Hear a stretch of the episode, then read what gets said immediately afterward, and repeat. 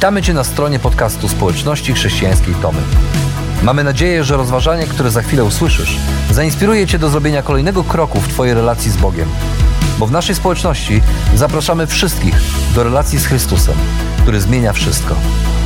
Dziękujemy za Twoje zainteresowanie i zapraszamy Cię do polubienia naszego profilu na Facebooku, Instagramie i YouTubie oraz ściągnięcia darmowej aplikacji na smartfona. Dobrego słuchania.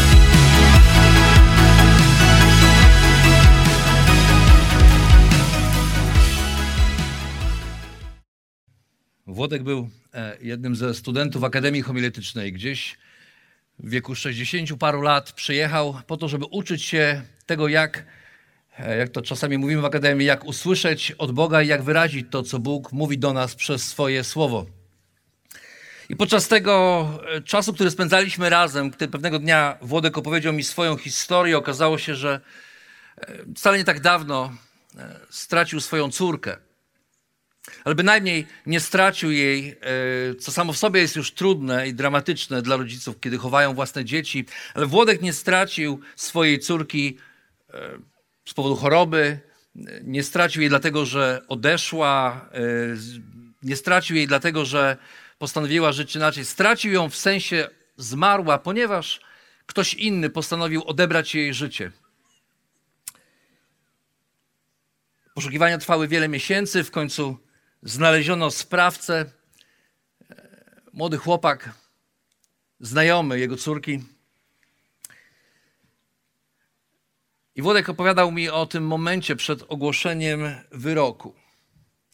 Nie był sędzią, ale pozwolono mu wygłosić coś w rodzaju takiego ostatniego przemówienia, patrząc w oczy człowiekowi, który odebrał życie jego córce.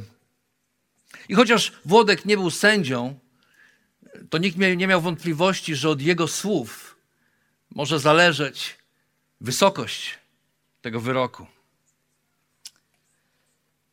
Myślę sobie, że przychodzą takie chwile czasami w naszym życiu, kiedy stajemy twarzą w twarz z ludźmi, którzy wyrządzili nam krzywdę. Może nie od razu odebrali nam nasze dzieci, ale po prostu wyrządzili nam krzywdę, której nie możemy zapomnieć. I stajemy w sytuacji, w których czasami, kiedy to od nas może zależeć ich los, to my możemy zdecydować, co teraz zrobimy. Oni są bezbronni, złapani, stoją przed nami albo siedzą przed nami. Kiedyś bardzo może silni, potężni, dzisiaj bezbronni i bezradni. To nie, musimy, nie musi być na sali sądowej, to może być w sytuacji, w której stajemy wobec kogoś, gdzie możemy komuś odpłacić za krzywdę, której doznaliśmy od tej osoby. Możemy dostąpić tej długo wyczekiwanej sprawiedliwości, albo mówiąc inaczej, samemu tej sprawiedliwości dokonać. Myślimy sobie, że czasami nawet nie potrzeba wiele, żebyśmy chociaż mogli, jak to się mówi kolokwialnie, wygarnąć to, co mamy na sercu. Żebyśmy chociaż mogli wypowiedzieć, wyrzucić z siebie wobec tej osoby to całe zło i tą całą, to cały gniew, którym żyliśmy przez tyle lat. I wreszcie mamy okazję wypowiedzieć to wobec niej.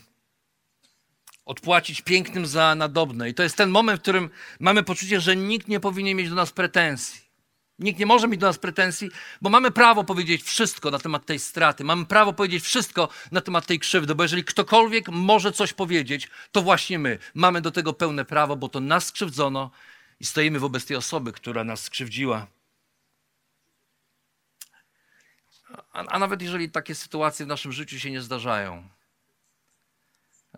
to przypuszczam, że większość z nas, tak jak tutaj siedzimy, która doznała jakiejś krzywdy w swoim życiu, myślę, że chociaż raz rozgrywaliśmy w głowie tę sytuację. Może nie raz, może kilka razy. Może rozgrywamy ją codziennie, może rozgrywamy ją kilka razy w tygodniu. Tę sytuację, w której jeżeli przyjdzie nam wreszcie stanąć twarzą w twarz z osobą, która skrzywdziła nas lub krzywdziła nas przez całe nasze życie, wreszcie będziemy mogli to powiedzieć albo to zrobić. Kiedy wreszcie będę Będę mogła stanąć twarzą w twarz z mężczyzną, który krzywdził mnie przez sporą część naszego wspólnego życia, kiedy nazywaliśmy siebie mężem i żoną. I będę wiedziała, że wreszcie jestem bezpieczna, że on mi już nic nie może zrobić, że mogę powiedzieć mu albo zrobić wobec niego to, co zawsze chciałam zrobić, a na co nigdy nie miałam sił. Albo kiedy wreszcie stanę twarzą w twarz z moim ojcem, będę wiedział, że już więcej nic mi nie może zrobić, że mnie nie skrzywdzi, że już mnie nie uderzy, że już nie powie tych słów, które tak bardzo raniły, że już to się nigdy więcej nie wydarzy, że tak naprawdę w tym momencie on jest bezbronny, a ja mogę zrobić wszystko i powiedzieć praktycznie wszystko.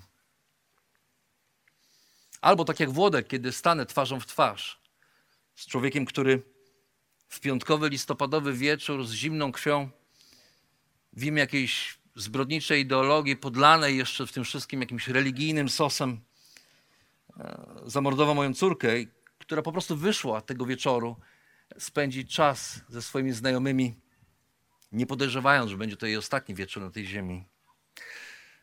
Tak czy siak, niezależnie co rozgrywa się gdzieś w naszych myślach czy w naszych sercach, w takich momentach stajemy się panami sytuacji i mamy wrażenie, jakby wreszcie po latach cierpienia, bólu, zmagań, wreszcie to jest nasz moment.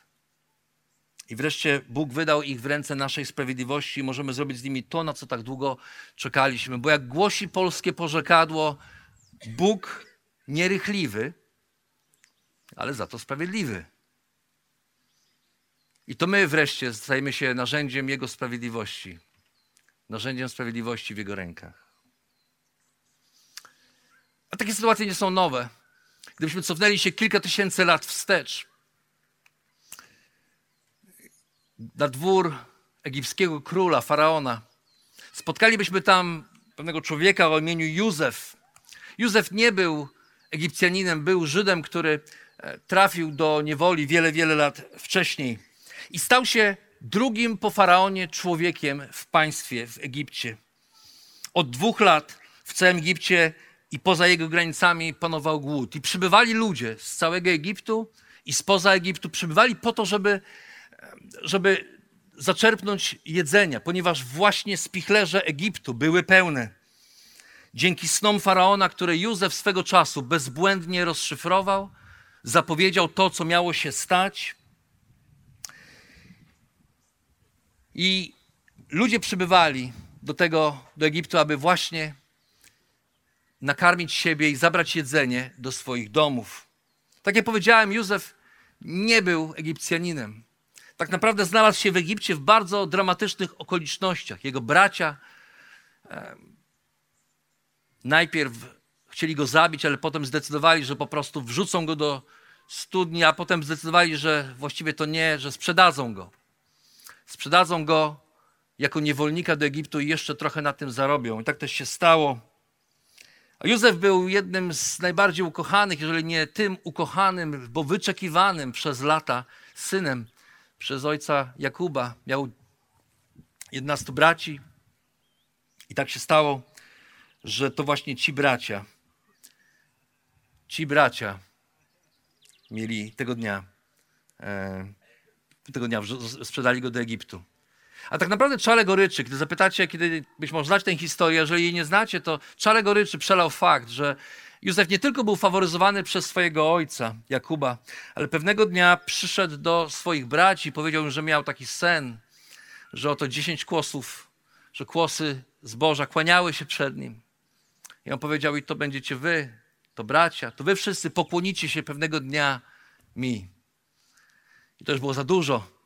Ci z was, którzy mają rodzeństwo, możecie sobie wyobrazić, nikt dobrze nie znosi tego, kiedy którykolwiek z braci czy sióstr przychodzi i mówi, pewnego dnia mi się pokłonisz, a jeszcze jak mówi to wobec dziesięciu czy jedenastu braci, a to może boleć jeszcze bardziej. A zatem Józef został sprzedany, ale z powodu tego, jak historia się potoczyła, trafił na, na dwór samego faraona i został drugą osobą w państwie odpowiadającą, odpowiadającą za to, żeby zabezpieczyć ten kraj i innych również przed głodem, który właśnie miał nastać, głód, który miał trwać przez siedem kolejnych lat. I przybywali do niego ludzie z całej ziemi, prosząc o żywność. Tak też było tego dnia, kiedy drzwi się otworzyły i przed Józefem stanęło dziesięciu dobrze znanych mu mężczyzn.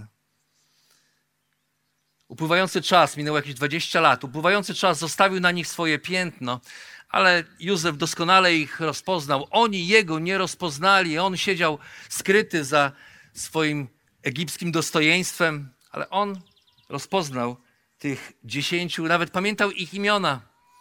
Ruben, Symeon, Juda. Dziesięciu starszych braci, brakowało tylko najmłodszego Beniamina. Wysłani przez swojego ojca Jakuba po to, żeby, żeby znaleźć żywność, żeby, żeby zabrać żywność do domu, ponieważ tam również panował głód. Oni go nie rozpoznali, ale on poznał ich od razu, ponieważ takich twarzy, takich twarzy się nie zapomina. I kiedy tak stali naraz wszyscy, nagle, tak stając przed nim, po prostu oddali mu pokłon. I czy to nie tak miało właśnie być? Czy to właśnie nie to było treścią tego snu, snu, który Józef zinterpretował, że pewnego dnia właśnie oni przyjdą i pokłonią się, w jakich okolicznościach tego nie wiedział, ale sen, który miał proroczy sen, stawał się faktem. Józef stał wobec nich, oni kłaniali mu się, a on dzierżył wobec nich wszelką władzę i mógł zrobić wszystko, co chciał. To właśnie przez ten sen.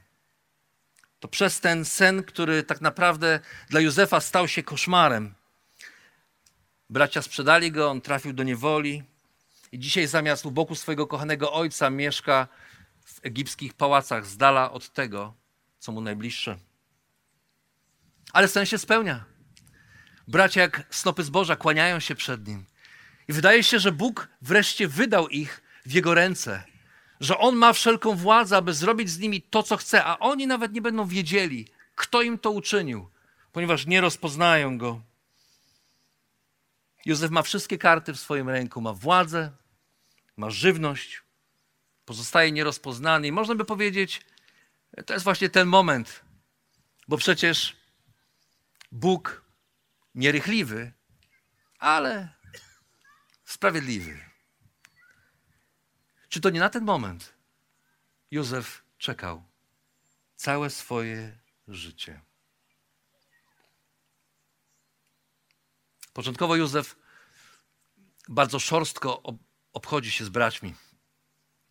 Oskarża ich o szpiegostwo, chce ich wtrącić do więzienia, oni zaprzeczają i, i niechcący zdradzają się, że mają jeszcze jednego brata, najmłodszego, który został w Kanaan. Józef jest nieubłagalny. Nieubłagany. Wtrąca ich do więzienia na trzy dni. Patrzymy na tę historię, właściwie nie wiemy, co on robi. Widzimy człowieka, który szamocze się, chce ich ukarać, ale do końca nie może ich ukarać. Chciałby zrobić to, na co tyle być może lat czekał, ale nie może tego zrobić, więc skazuje ich na trzy dni na więzień, do więzienia, a potem nakazuje im, aby wrócili do domu i sprowadzili ze sobą najmłodszego brata, w zamian za niego zostawili teraz jednego ze swoich braci, żeby on miał pewność, że oni na pewno wrócą. Bracia wybuchają płaczem. I naraz dociera do nich, że być może to, co dzieje się w tej chwili, jest karą za ten jeden wstrętny, okrutny, obrzydliwy występek sprzed lat, kiedy sprzedali swojego młodszego brata w niewolę. Kłócą się, a Józef jest świadkiem ich kłótni i oni nie wiedzą, że on rozumie każde ich słowo, a on rozumie wszystko to, co mówią do siebie. Patrzy na swoich braci, na swoich oprawców i serce mu pęka. Patrzy i chociaż ma pełnię władzy, odwraca się i zaczyna gorzko płakać.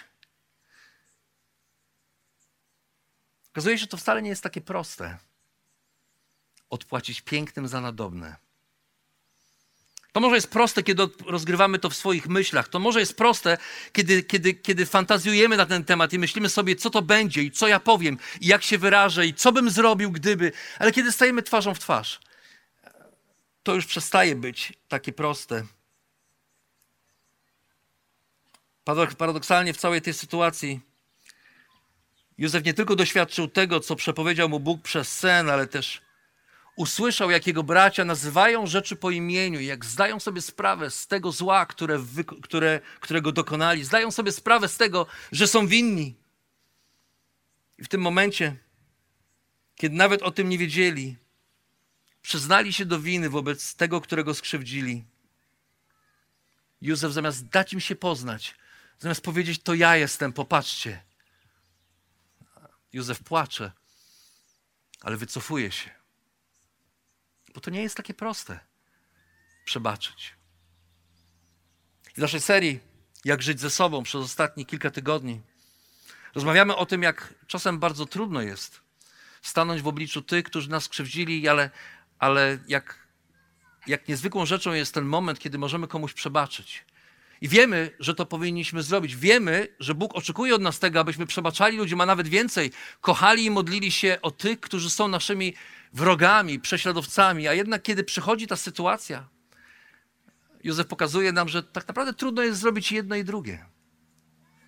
Trudno jest przebaczyć, ale tak samo trudno jest po prostu zwyczajnie odpłacić pięknym za nadobne, zwłaszcza kiedy nasze życie, nasze serce zostało przemienione przez Boga.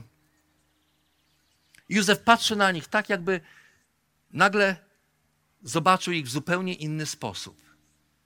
Nie jako tych silnych, strasznych, okrutnych braci, którzy wyrządzili mu krzywdę, ale jako ludzi, którzy e, zrozumieli, że to, co zrobili, było złe, ale nie mają żadnej możliwości, żeby to zło już naprawić.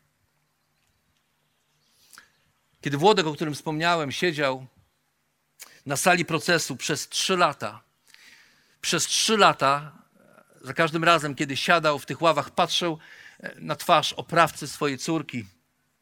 Kiedy siedział tam, targały nim sprzeczne emocje.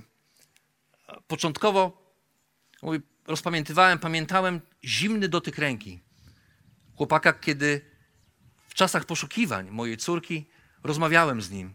Podałem mu rękę i pytałem go o to, czy wie, co mogło stać się mojej córeczce. Mówi, pamiętam tę dłoń, była taka zimna. A potem widział go jako zamkniętą w sobie marionetkę sterowaną przez prawników i rodziców, którzy robili wszystko, co w ich mocy, aby ich syn nie został skazany. Aż wreszcie Włodek powiedział, tak to wspomina. Pewnego dnia zobaczyłem go jako bezbronną duszę uwięzioną w zimnym, zatwardziałym ciele. I mówi, i to nie dawało mi spokoju. Zobaczyłem coś więcej niż tylko to zimne, okrutne spojrzenie, zimne, twarde ciało. I mówi, zobaczyłem coś pięknego w nim, czego nie potrafiłem wyjaśnić, ale coś, co miałem wrażenie, zostało uwięzione raz na zawsze. I ta myśl o tym nie dawała mi spokoju. Józef też musiał tamtego dnia coś zobaczyć. Bo zamiast powiedzieć wszystko i wyrzucić z siebie wszystko, podejmuje dziwną grę. Kiedy czytamy tę historię, e, nie możemy się nadziwić, bo wydaje się, że to, co Józef robi, zupełnie nie ma sensu. Jej celem jest sprowadzenie wszystkich braci, łącznie z najmłodszym bratem, do siebie. Na ich oczach Józef związuje Symeona, zatrzymuje go jako okup, aż powrócą z Beniaminem, ale jednocześnie każe napełnić ich worki zbożem, a z wierzchu każdego worka kładzie pieniądze, które oni przywieźli jako zapłatę za żywność. Nie dość, że ich karmi, to jeszcze oddaje im pieniądze, które przywieźli. Kiedy w drodze powrotnej odkrywają, że mają pieniądze, które sami wcześniej dali, ogarnia ich przerażenie. Są jeszcze bardziej przerażeni, a jeszcze bardziej przerażony i zrozpaczony jest ich ojciec, który mówi: No właśnie, to po to was posłałem. Najpierw straciłem jednego syna, mojego ukochanego Józefa. Nie ma Józefa, nie ma Symeona, a teraz chcecie zabrać Beniamina. I nie zgadza się na powrót do Egiptu. Ale życie jest bezlitosne. Głód jest bezlitosny. Nie odpuszczaj, kiedy w rodzinie Jakuba znowu brakuje zboża. Ten zgadza się z ciężkim sercem, aby jego synowie wyruszyli znowu do Egiptu, tym razem zabierając ze sobą najmłodszego syna, najmłodszego z braci. Ostatniego, który pozostał Jakubowi, ostatniego najmłodszego, ostatniego z tej jednej ukochanej żony Racheli, dla której tak ciężko pracował u swojego teścia, zanim wziął ją za żonę.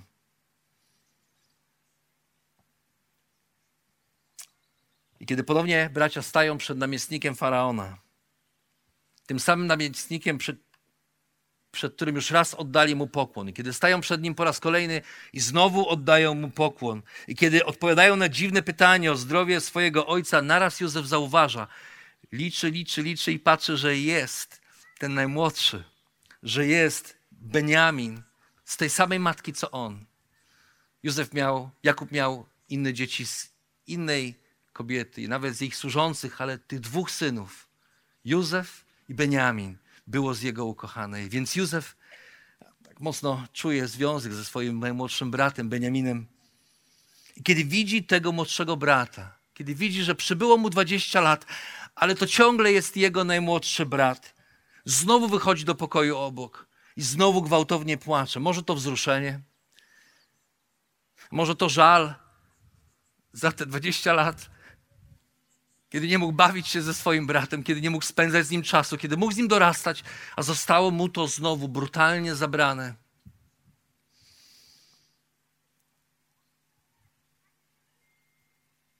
Kiedy Józef się pozbierał, zarządził posiłek.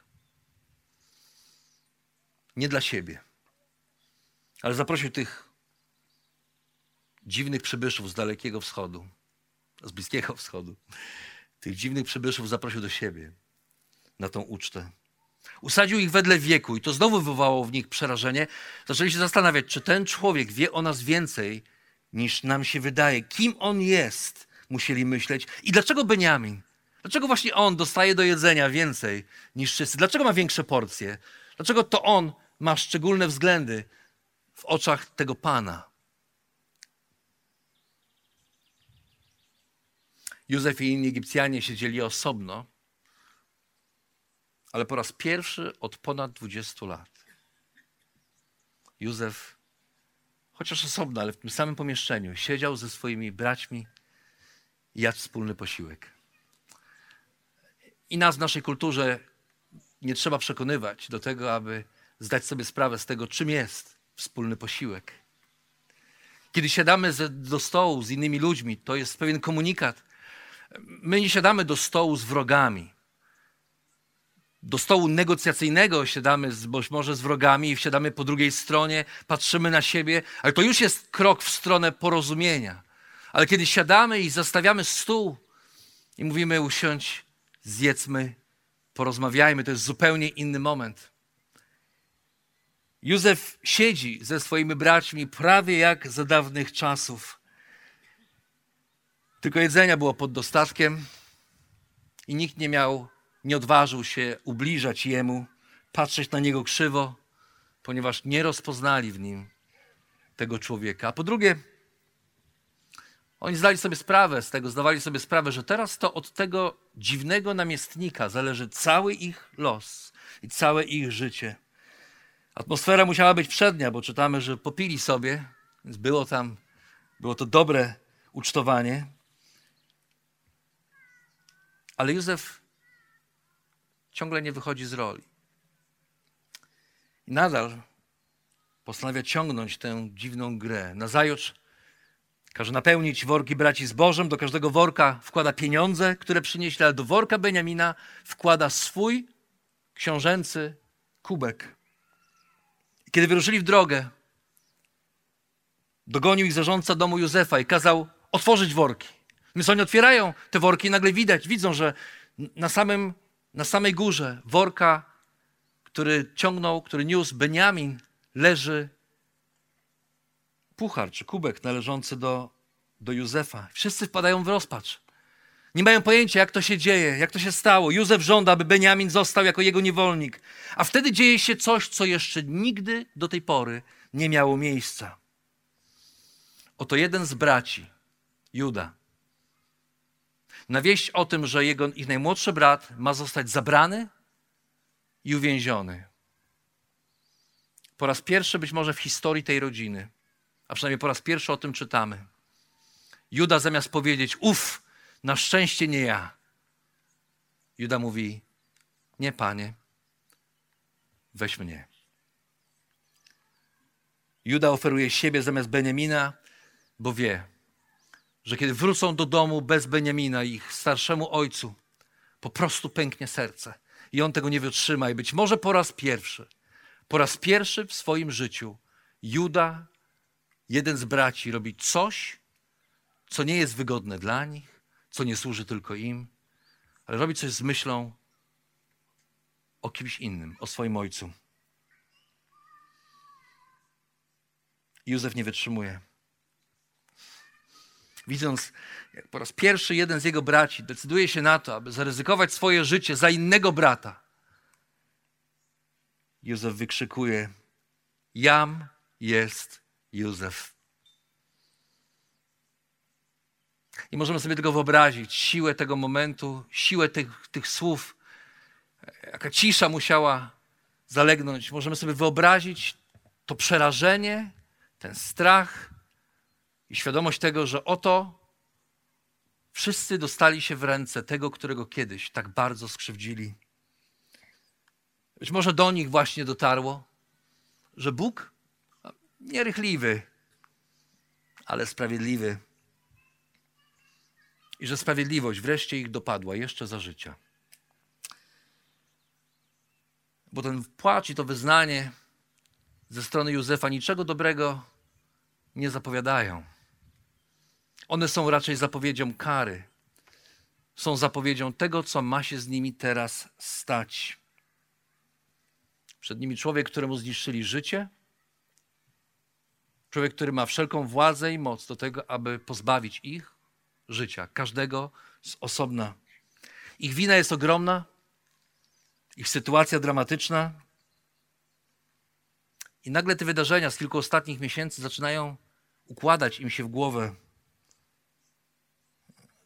To o to chodziło?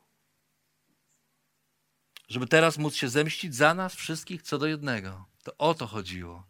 To w taki sposób pogrywał z nami król, ten namiestnik. To w taki sposób ściągał każdego z nas, chciał mieć wszystkich braci przed sobą. No może Beniamin ocaleje, ale tylko po to, aby służyć jako niewolnik na dworze swojego brata. Ale co z ojcem?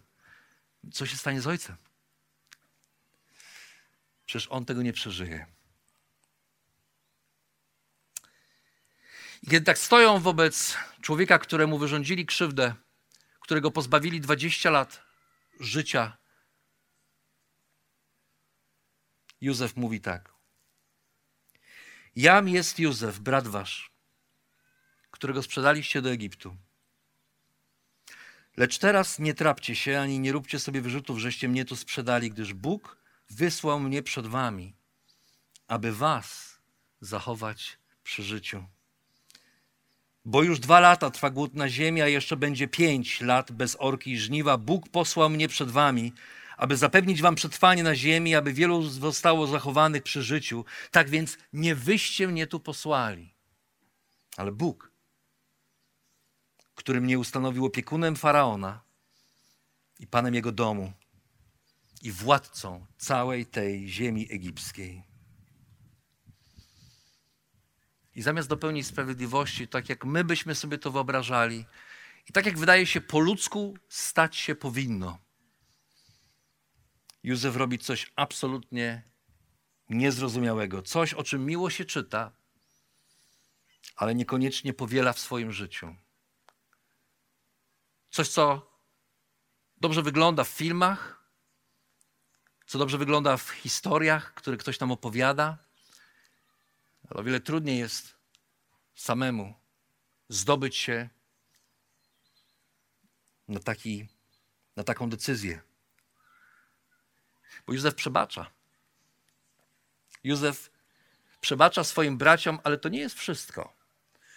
To, co mnie fascynuje najbardziej w tej jego wypowiedzi, to jest to, co Józef próbuje pokazać swoim braciom i nam wszystkim, którzy podążaliśmy za jego historią widzieliśmy krzywdę, której doznał, i widzieliśmy, jak źli ludzie wyrządzili mu tę krzywdę, która postawiła go w tamtym miejscu, w którym był. Ale Józef po latach ma zupełnie inne spojrzenie. Tak, skrzywdziliście mnie, mówi Józef. Tak, cierpiałem przez was, ale nawet moja krzywda i nawet moje cierpienie nie wymknęło się Bogu spod kontroli.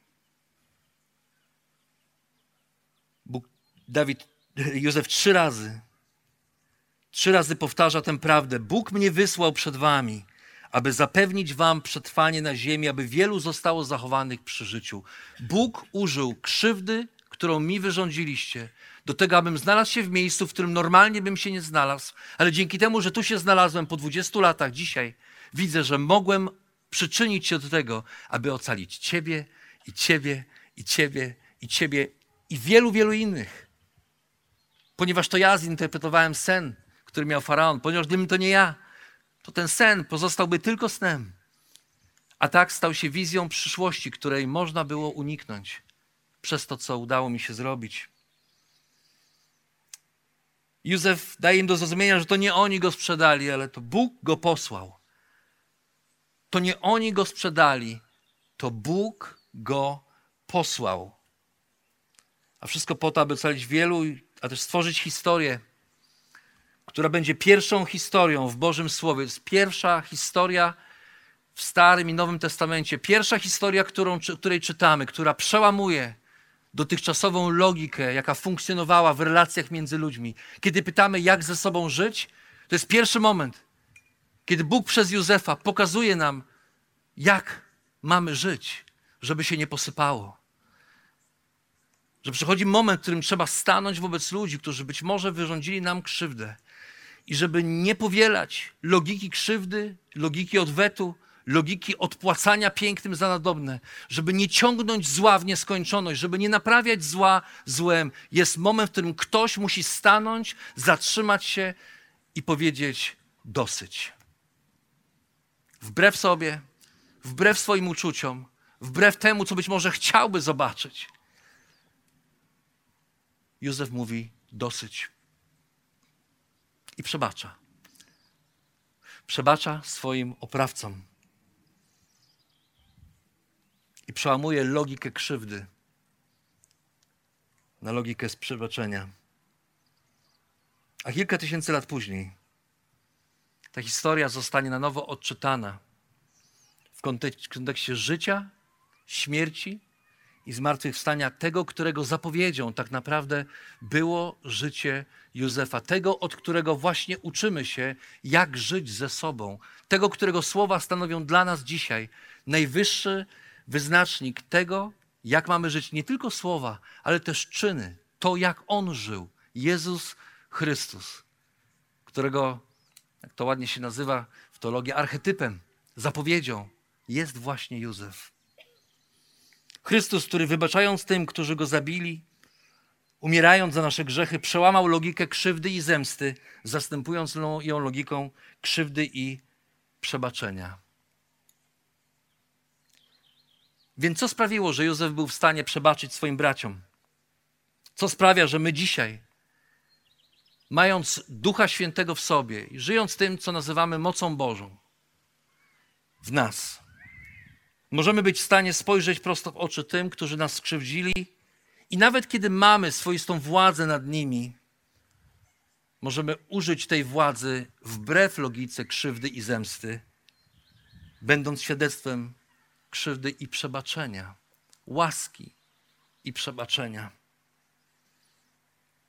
Tym, co zmienia, tym, co zmienia wszystko, jest Boża perspektywa na krzywdę i zło w naszym życiu.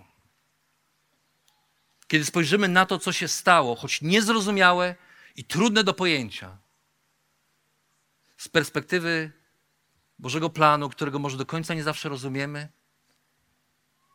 ale który pozostaje Jego perspektywą. Być może trudno o tym mówić, ale rozmawiając z niektórymi z Was, kochani przyjaciele z Ukrainy, płacząc razem z